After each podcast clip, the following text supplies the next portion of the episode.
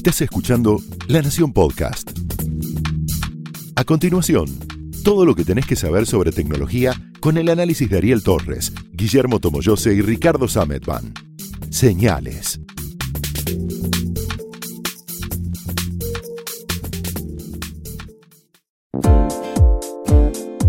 Buenas, ¿cómo están? Bienvenidos a Tradición de Señales, el podcast de tecnología de La Nación. Yo soy Ricardo Sametband.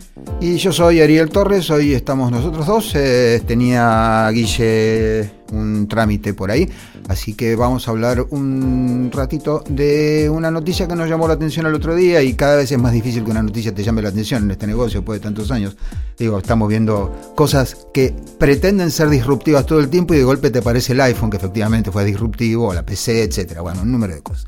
Pero el otro día nos enteramos de que Intel, la compañía fundada en 1968 por un grupo de gente que venía de Fairchild, si mi memoria no falla, Noyce y Moore, el de la ley de Moore, acaban de lanzar no uno sino dos chips dedicados a inteligencia artificial.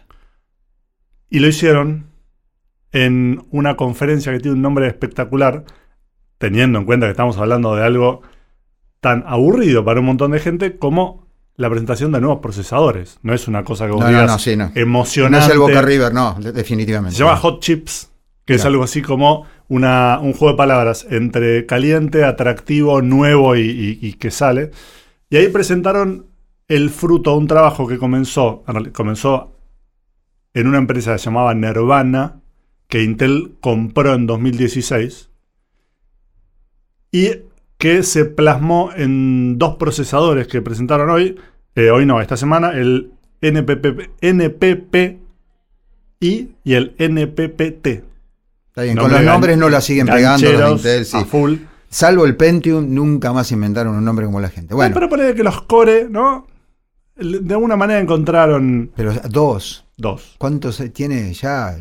10 años está cumpliendo la décima generación de los Intel Core. Me refiero a la compañía. La compañía tiene muchos años, a ver.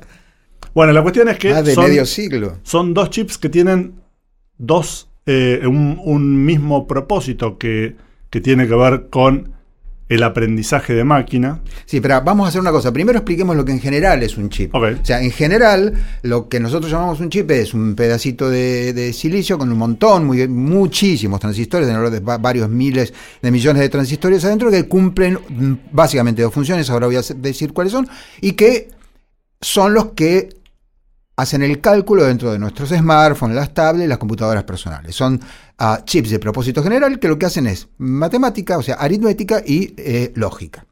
Que en el fondo son lo mismo, son ceros y unos, todo se reduce a eso mismo y lo podés usar para lo que se te dé la gana. O eventualmente lo podés utilizar para inteligencia artificial. Ahora, no están cableados, por así decir, ni programados, por así decir, específicamente para inteligencia artificial. Están para todo lo demás, que en general puede que haya un poquito de inteligencia artificial cuando sacas una foto con el teléfono o cuando utilizas alguna aplicación. Por ejemplo, el correo electrónico hoy te suele completar o te avisa, ese tipo de cosas. Pero no son... Digamos, no son motores para Fórmula 1. Acá estamos hablando de Fórmula 1. Cambiamos categoría. En lugar de ser propósito general, puedes jugar al Tetris o escribir una novela. Estos son para... Y ahora sí, estos chips, ¿para qué se usan? ¿O para qué se van a usar? Bueno, para todas estas tareas de inteligencia artificial, de aprendizaje de, por ejemplo, reconocer en una fotografía si está presente una cara, uh-huh, o un perro, uh-huh, o una, un objeto X, hay toda una serie de cálculos que hay para hacer que sobre todo requieren un montón de cálculos paralelos. Hasta ahora se venía usando los procesadores para gráficos, que son bastante eficientes para esto, pero alguien dijo, bueno, pará, tenemos el chip general, lo que se llama el CPU de propósito general, como decía Ariel, teníamos estos chips para gráficos que también se empezaron a usar para inteligencia artificial, dijo, pará, necesitamos algo que sea todavía más específico. Saquémosle lo de lo gráfico, porque la inteligencia artificial no necesita en ningún momento producir píxeles en una pantalla y moverlos a mucha velocidad para jugar al Medal of Honor. Ponele. Exacto. Había una parte que sí servía, pero otra parte dijeron, no, sacale eso. Y que todos esos transistores eventualmente, y tal como funcionan estas cosas, se pueden emplear no en producir píxeles en una pantalla, sino en aumentar el poder de cómputo de... Básicamente hoy tenemos dos modelos, muy grosso modo. Quiero decir, inteligencia artificial es uno de esos temas que en realidad para que fuese más o menos completo deberíamos hacer un podcast de 15.000 horas. No las tenemos, pero grosso modo hoy tenemos métodos de inteligencia artificial que utilizan redes neuronales, por ejemplo, para reconocer caras, números, etcétera, etcétera, y para un montón de otras cosas. Y sistemas de aprendizaje profundo o automático, como se dice, que es el caso de Watson, de IBM. Las redes neuronales están por todos lados. Es uno de los métodos más usuales. Y es muy interesante ver. Nosotros hemos hablado con un montón de expertos en esto en los últimos años, porque es uno de los temas emergentes más fuertes. Hoy la inteligencia artificial está en todas partes, literalmente. Ahora voy a contar una anécdota muy divertida, porque uno ya se pone hasta un poquito paranoico. Pero lo que hay que meterse, digamos, en la cabeza para empezar a comprender la inteligencia artificial es que primero el aprendizaje automático no es como el aprendizaje de un niño. Un niño alcanza con que se dé contra una pared para que sepa que eso es una pared. Una vez se alcanzó. Me contaba alguien cuyo nombre no recuerdo de Google hace unos cuantos años que en el caso del aprendizaje automático la máquina tiene que golpearse, ponerle 10.000, 100.000 o 1.000.000 de veces hasta que diga, bueno, ok, esto es una pared. De modo que los procesos... Tenemos un tema que es que utilizamos las mismas palabras para cosas muy diferentes. Entonces, no es el mismo aprendizaje que uno que sabe, aprendes a manejar y ya está. De hecho, se vuelve un hábito del cuerpo. Esto nos pasa a todos cuando maneja otra persona, que de golpe vemos que está haciendo una maniobra que nos parece poco segura y el piecito se va solo al freno, aunque estemos en el lado del acompañante. ¿Por qué? Porque lo aprendió el cuerpo. Si uno tuviera que razonar cada una de las maniobras, te matás, no podés manejar. Incluso si cambiás de auto... No tenés que aprender a manejar de nuevo. Exactamente. Y por el otro lado están las redes neuronales. Básicamente las redes neuronales, sin entrar en detalles, pero desarman aquello que tienen que analizar en pedazos muy chiquititos y donde ese pedazo es reconocido, entonces va a dispararse un número que va a ir entre 0 y 1, ponele. Entonces puede ser que tenga 0,8 de intensidad, en el otro va a tener 0,1, entonces de a poquito van derivando y van reconociendo. Pero tampoco es en principio la manera en que nosotros percibimos e interpretamos el mundo. En cualquier caso, el lanzamiento de chips específicos para inteligencia artificial, y tengo entendido que no son los primeros, lo que ocurre es que es Intel, y es una empresa lo suficientemente presente en el ambiente como para que se convierta en noticia.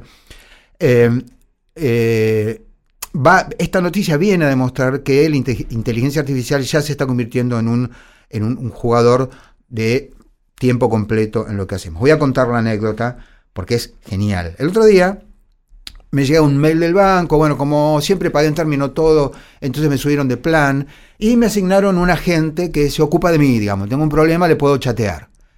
Pero el chat, le escribo, tuve un problema el otro día, le escribo, una duda, qué sé yo, no importa. Y me contesta, pero yo soy analista del discurso y había algo en ese texto, no me terminaba de cerrar, no terminaba de poner todos los signos de aperturas, mayúsculas y tildes, pero era quizás demasiado formal. Después de hablar un ratito dije, no pierdo nada, y le dije, perdón, sin ofender, pero ¿vos sos un bot? Y me ofreció llamarme por teléfono para demostrarme que no era un bot. Lo que viene a demostrar algo. Ella tampoco sabe cuán lejos puede llegar la inteligencia artificial, porque tranquilamente un bot me podría llamar por teléfono y hacerse pasar por persona. Hoy tuve otro problema. No es que tengo problemas con el banco siempre, pero se juntaron esta semana por H por B. Como cada vez que te cambian de plan hay una serie de cosas que ajustar. Entonces la llamé directo. Y sí, es un ser humano, quiero decir. Me di cuenta por cómo atendió, qué sé yo. Bueno. Pero... uno puede llegar a pensar que la inteligencia artificial está solamente en un chat, más allá de que están un millón de cosas. Pero si ella me hubiera llamado, no me hubiera demostrado nada. A mí. Por ahí si llama a otra persona y es efectivamente un bot, podría mentirle. Ahora, la pregunta es, ¿estamos enseñando a mentirle a la inteligencia artificial? Bueno, eso es para otro podcast en todo caso. Y volviendo a lo que comentábamos en el podcast pasado, podrían haber hecho una videollamada Y también ser falsa. Exacto. Sí. ¿No? Con todo esto que hablábamos de los deepfakes y qué sé yo, alguien que, o sea, un motor, como comentaba Guille, de este presentador de noticiero chino y demás, o sea, nada, vos ves una carita ahí, qué sé yo, al fondo, te habla, te hace gestos, pero ya estás en un nivel que no podés, salvo que en este caso, con esa información limitada que tenés, determinar si es cierto o no. Pero veamos ahora en qué otros montones de campos está la ayúdame con esto, porque está en tantos lugares. Bueno, la inteligencia artificial. A ver, vos tenés estos dos chips que presentó Intel, por ejemplo, que son dos chips para lo mismo, para redes neuronales, pero con intenciones diferentes. Es un chip es para lo que se llama el entrenamiento y el otro para la inferencia. ¿Por qué?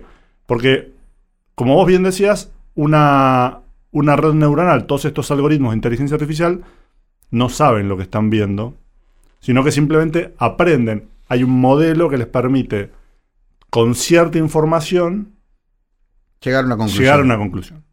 Eso hay que entrenarlo. Punto. Claro, eso hay que entrenarlo. Hay que entrenarlo con lo que se llama un dataset, una base de datos. Uh-huh. Hay mucha polémica con esto también. Hace un tiempo, por ejemplo, Google Fotos, que es un excelente ejemplo de lo que puede hacer la inteligencia artificial en cuanto a reconocimiento de imágenes, confundió a una pareja de raza negra con gorilas. Pusieron gorilas. Hace bastante, hay que decirlo. Bueno, pero forma parte del aprendizaje. En un punto, lo que yo escribí una columna sobre eso que se llamó El racismo automático de la inteligencia artificial. Porque le estamos dando... En algunos casos, ya pasó también con la crisis de 2008, la crisis financiera, le estamos dando responsabilidades para las que tal vez no está preparado. Todo bien con que parece menor el que un algoritmo o un software se haya confundido a dos personas de raza negra con dos gorilas. Pero para esas dos personas es una cosa muy, muy traumática. Muy traumática en tantos sentidos, cultural, social, personal. Digo, es tan espantoso que yo no pude menos de escribir esa columna porque me pareció irresponsable poner... o sea, por otro lado, o sea, este es un poco el dilema. Si no los ponen a prueba, entonces nunca aprenden. Bueno, pero que no los hagan públicos. O sea, que aprendan y que se confundan frente a los científicos. Vos no sacás una vacuna o un remedio que se supone que funciona y decís, bueno, lo voy a probar en la población, si no funciona, mala suerte. Para esa pareja ha sido horrible, ¿entendés? Pero sí, el reconocimiento de imágenes está ahí. Pero también está, por ejemplo, cuando sacamos una foto. Hay un montón de inteligencia artificial ayudándonos. Yo este fin de semana voy a sacar una columna larguísima que creo que a la gente le va a gustar mucho porque voy a contar cómo se hacían las fotos hace 30 años o 40 o 50. Y la verdad que sacábamos fotos horribles. ¿Por qué? Bueno, yo lo voy a contar en la columna. Hoy tenés inteligencia artificial que te ayuda a sacar la mejor foto posible en un montón de sentidos e incluso te ayuda a filmar, ¿sí? Más allá de que estás viendo en tiempo real lo que estás haciendo, que es mucho más fácil que antes, que volabas a ciegas. Bueno, pero justamente vos tenías estos dos procesadores de Intel, uno para entrenamiento y el otro para la inferencia. Uh-huh. El entrenamiento es para generar ese modelo y lograr que ese modelo sea replicable. Y el otro es para aplicarlo. Exactamente. Entonces, el procesador de inferencia requiere mucho menos procesamiento que el del aprendizaje. ¿Sí? El que genera el modelo labura mucho más en lograr ese modelo y el que lo aplica requiere mucho menos poder de cálculo. En los celulares, como vos bien decías, eso ya se está aplicando. Tanto Apple como Huawei, como Samsung, como Qualcomm, que son todos los mayores fabricantes de chips para celulares que hay. Correcto. Todos en los últimos 2 años han metido en sus procesadores de gama alta una unidad de procesamiento neuronal. ¿En el procesador o en el teléfono? En el teléfono. En los teléfonos de gama alta pusieron además un cerebro electrónico dedicado a inteligencia artificial. Solamente para eso. El primer uso es con la cámara, porque es donde más se nota y que tiene que ver con que es la típica... vas a sacar una foto y te dice, ¿estás por sacar una foto? O te lo dice y te lo muestra con un iconito o algo. Sí, está lo mismo. ¿Estás por sacar una foto a comida? Esperá que le cambien los valores, la temperatura, el color, no sé qué, para que le saque una comida. ¿Vas a sacar una persona? Bueno, si le desenfoco el fondo y hago el efecto bokeh y juego con la profundidad de campo, te sale un retrato más lindo. Si en el iPhone, por ejemplo, querés cambiar, tiene una aplicación para retratos en los que vos podés cambiar la iluminación, todo eso está hecho con este tipo de herramientas. De hecho, Face ID, la solución biométrica de Apple, también depende de ese motor de redes neuronales. ¿Por qué? Porque lo que tiene es ya generado el modelo para reconocer la cara y fijarse en qué elementos de la cara tiene que focalizarse para hacer un modelo 3D para que sea seguro y demás. Ahí ya tenés una primera aplicación para redes neuronales. Después tenés traducción en tiempo real, por ejemplo. Traducción en tiempo real sin conexión a internet. Sí, que lo hace el mismo teléfono. Lo que venía sucediendo hasta ahora, por ejemplo, es el caso de FaceApp, es que vos sacás una foto, la aplicación FaceApp se lo manda al servidor en Rusia, ahí se genera la polémica y la foto tuya más vieja o más joven y te devuelve la foto. Con la inclusión de estas unidades de procesamiento neuronal de inferencia en el teléfono hoy es el teléfono, mañana es en lo que se te ocurra, vos lo que te ahorrás es, salvo que sea muy necesario, El estar conectado. Mandar los datos para arriba, independientemente de que los manden o no, digamos. Sí, pero, no importa. Pero, lo haces localmente, el procesamiento lo haces localmente. Exacto. El tema de reconocimiento el tema de la traducción es otro asunto, digamos, más allá de que hemos logrado cierto grado de, bastante bien nos va, hay cosas que todavía las máquinas no son capaces de traducir ni cerca, digamos. Y esto me lleva a mí a pensar, lo pienso todo el tiempo, en que hay un punto, de hecho hoy se habla de éticos, o sea, personas que se dedican a la ética, dedicados a inteligencia artificial. Porque hay un punto en el que uno, esto lo decía antes con el caso de esta pareja negra, hay un punto en el que uno tiene que plantearse dónde lo pone a funcionar en el mundo real. Claro. ¿Mm? Porque... esto ya lo contamos acá, pero hubo por Maps, que utiliza algoritmos de inteligencia artificial, se llevó puesto a dos personas porque las mandó a una favela en Brasil y ahí hubo un tiroteo, en otro caso la acribillaron, no me acuerdo por qué, lo publicamos en el diario.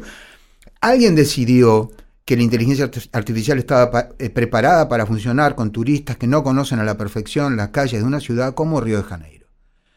Conté en mi última columna cómo en el boulevard donde está el barrio donde yo vivo aparecían franjitas de color anaranjada un domingo a las 7 de la mañana. ¿Cómo podía haber franjitas de congestión? Era imposible. No podía haber congestión en franjitas y además en ese boulevard un lugar de muy baja densidad demográfica. Bueno, terminó siendo que los algoritmos se confundieron. Esto pasó hace 2 años, no sé si pasa ahora de nuevo.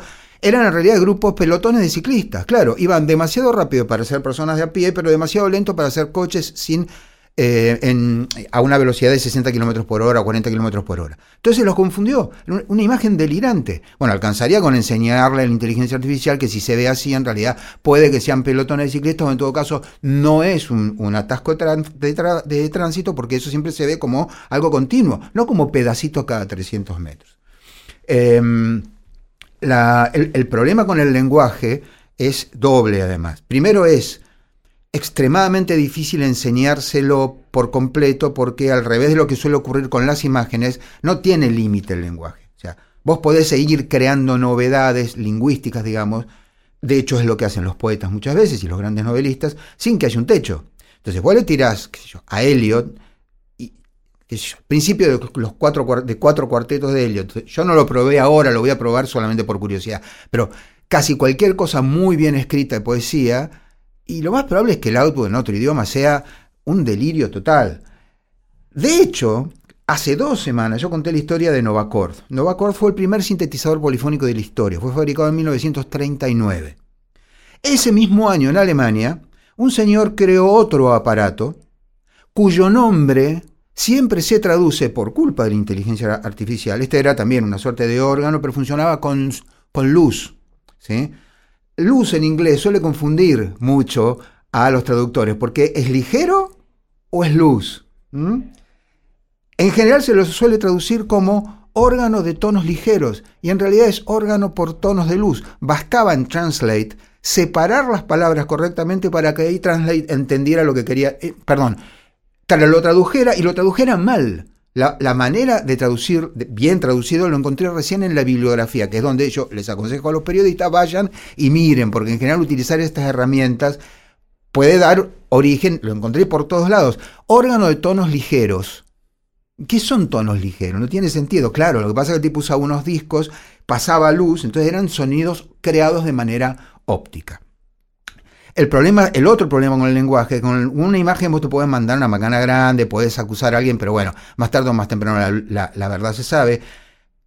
Pero con un texto mal traducido podés tener un despelote muy grande, sobre todo cuando estamos hablando de comunicaciones políticas o de comunicaciones diplomáticas, así que espero que los sigan contratando a gente que sabe y no. No, pero en serio, hay un límite ético que uno debería plantearse cuando la inteligencia artificial empieza a operar en nuestras vidas. Escúchame, los autos autónomos. Sin ir más lejos, también lo hablamos acá. Dependen de eso, son el ejemplo, uno de los grandes ejemplos de la aplicación de este tipo de sistemas, tanto desde el lado del software, digamos, del algoritmo que hace todo el análisis, como del lado de las megacomputadoras que tienen que llevar bajo el capot.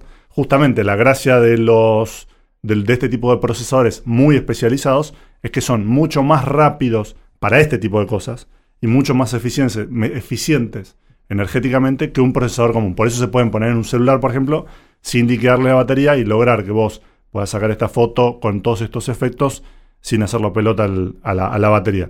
Pero cuando vos estás metiéndolo en un auto, en un bólido de 1 tonelada que si te pega te mata, ahí tenés otro problema.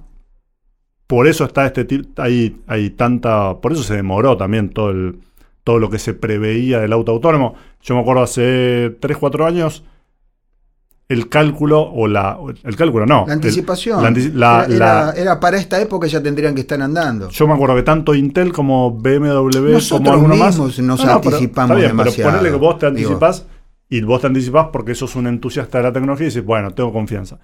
No, estos pibes se dedican a eso. Está bien, el cálculo de ellos era 2021. Olvídate. Ya pasó. Es verdad que uno lo puede decir como entusiasta de la tecnología, pero como periodista mi responsabilidad es sentarme y leer sobre redes neuronales. En general eso lleva un montón de meses, porque no es que vos lo aprendés en 15 minutos leyendo un artículo de Wikipedia.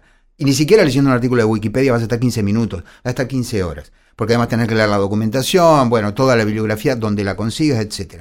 Esto poco a poco, a medida que fui leyendo sobre esto y hablando con una cantidad de gente, sobre todo con Hugo Scholnik, a quien agradezco todo el tiempo que me ha dedicado, te empiezan a aparecer, pero muchísimas dudas. Y ahí te pones a pensar en fenómenos que son de películas de ciencia ficción, te lo pones a pensar. Por un lado, el tema de la conciencia. Las máquinas pueden ver el entorno gracias a sensores, lo que no pueden es mirar.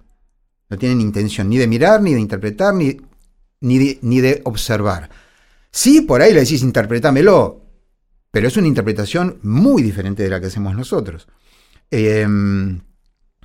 Y por el otro lado, y esto es una de las cosas que me contó Scholnik que más me voló la cabeza, es que en estos amasijos de chips haciendo inteligencia artificial, llamémosla así, yo hasta me pondría a pensar qué corno quiere decir la palabra artificial juntada con inteligencia, lo mismo que una planta artificial. Porque para uno que le gusta la planta de verdad, una planta artificial no es una planta, no es planta, digamos. Y como planta artificial no es artificial, porque es eso, es un pedazo de plástico. Pero bueno, no importa. Que empiezan a darse fenómenos psíquicos que no están presentes en nuestra mente, o por lo menos que no son típicos de la mente humana, hasta donde conocemos a la mente. O sea, estamos diseñando con una mente que apenas conocemos y con un cerebro que está lleno de secretos, algo de lo que llamamos inteligencia artificial. Es un festín de equívocos y de posibles balas perdidas, digamos. Ya tenemos varias. En todo caso, hay algo que, esto sí no se puede negar, independientemente de que tengamos o no ya autos autónomos en la calle.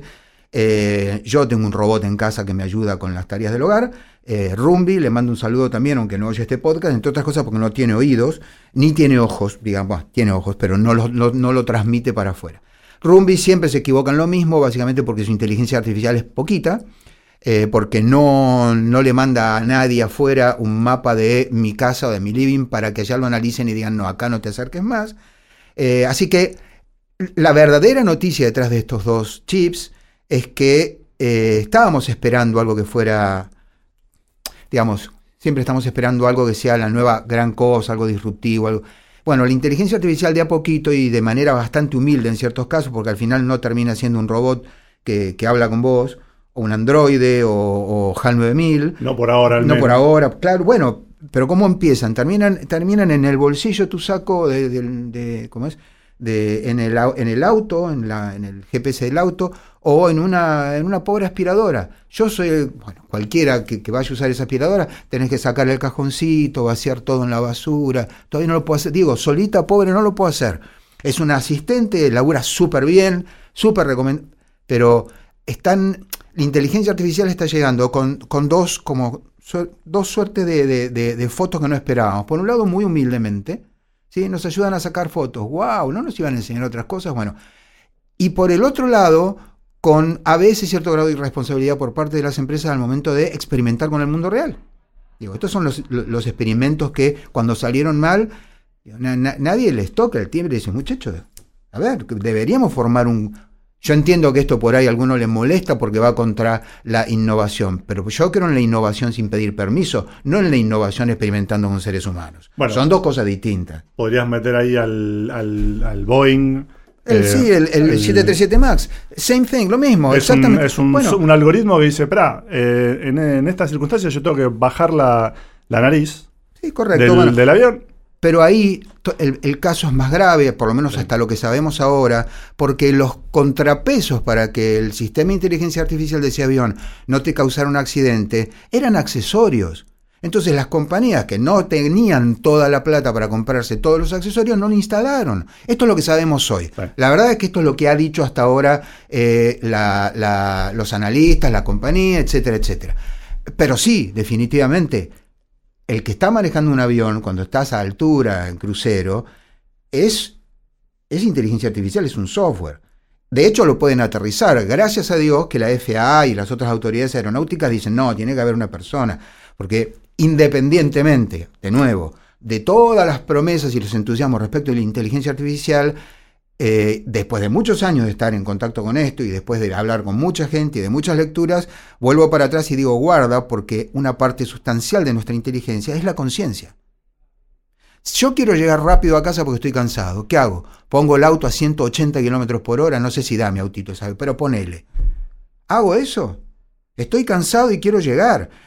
Priorizo desde la conciencia, o sea, sería bastante tonto llegar antes al hospital, ¿sí? Llegar entero, por ahí ni siquiera llego entero. Entonces, hay algo del orden de la conciencia que cada vez, por lo menos desde mi punto de vista, está pesando más sobre las decisiones que toma la inteligencia artificial, que carece de conciencia, por lo menos tal como la definimos nosotros. En todo caso, le damos la bienvenida, aquí hay una noticia muy fuerte al respecto y nos vemos en el próximo Señales. Esperemos los tres, el trío dinámico. Chao. Chao.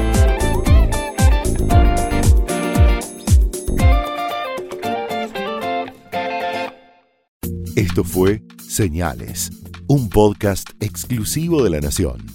Escucha todos los programas de La Nación Podcast en www.lanacion.com.ar. Suscríbete para no perderte ningún episodio. Estamos en Spotify, Apple Podcast, Google Podcast y en tu reproductor de podcast favorito. Seguí escuchando La Nación Podcast.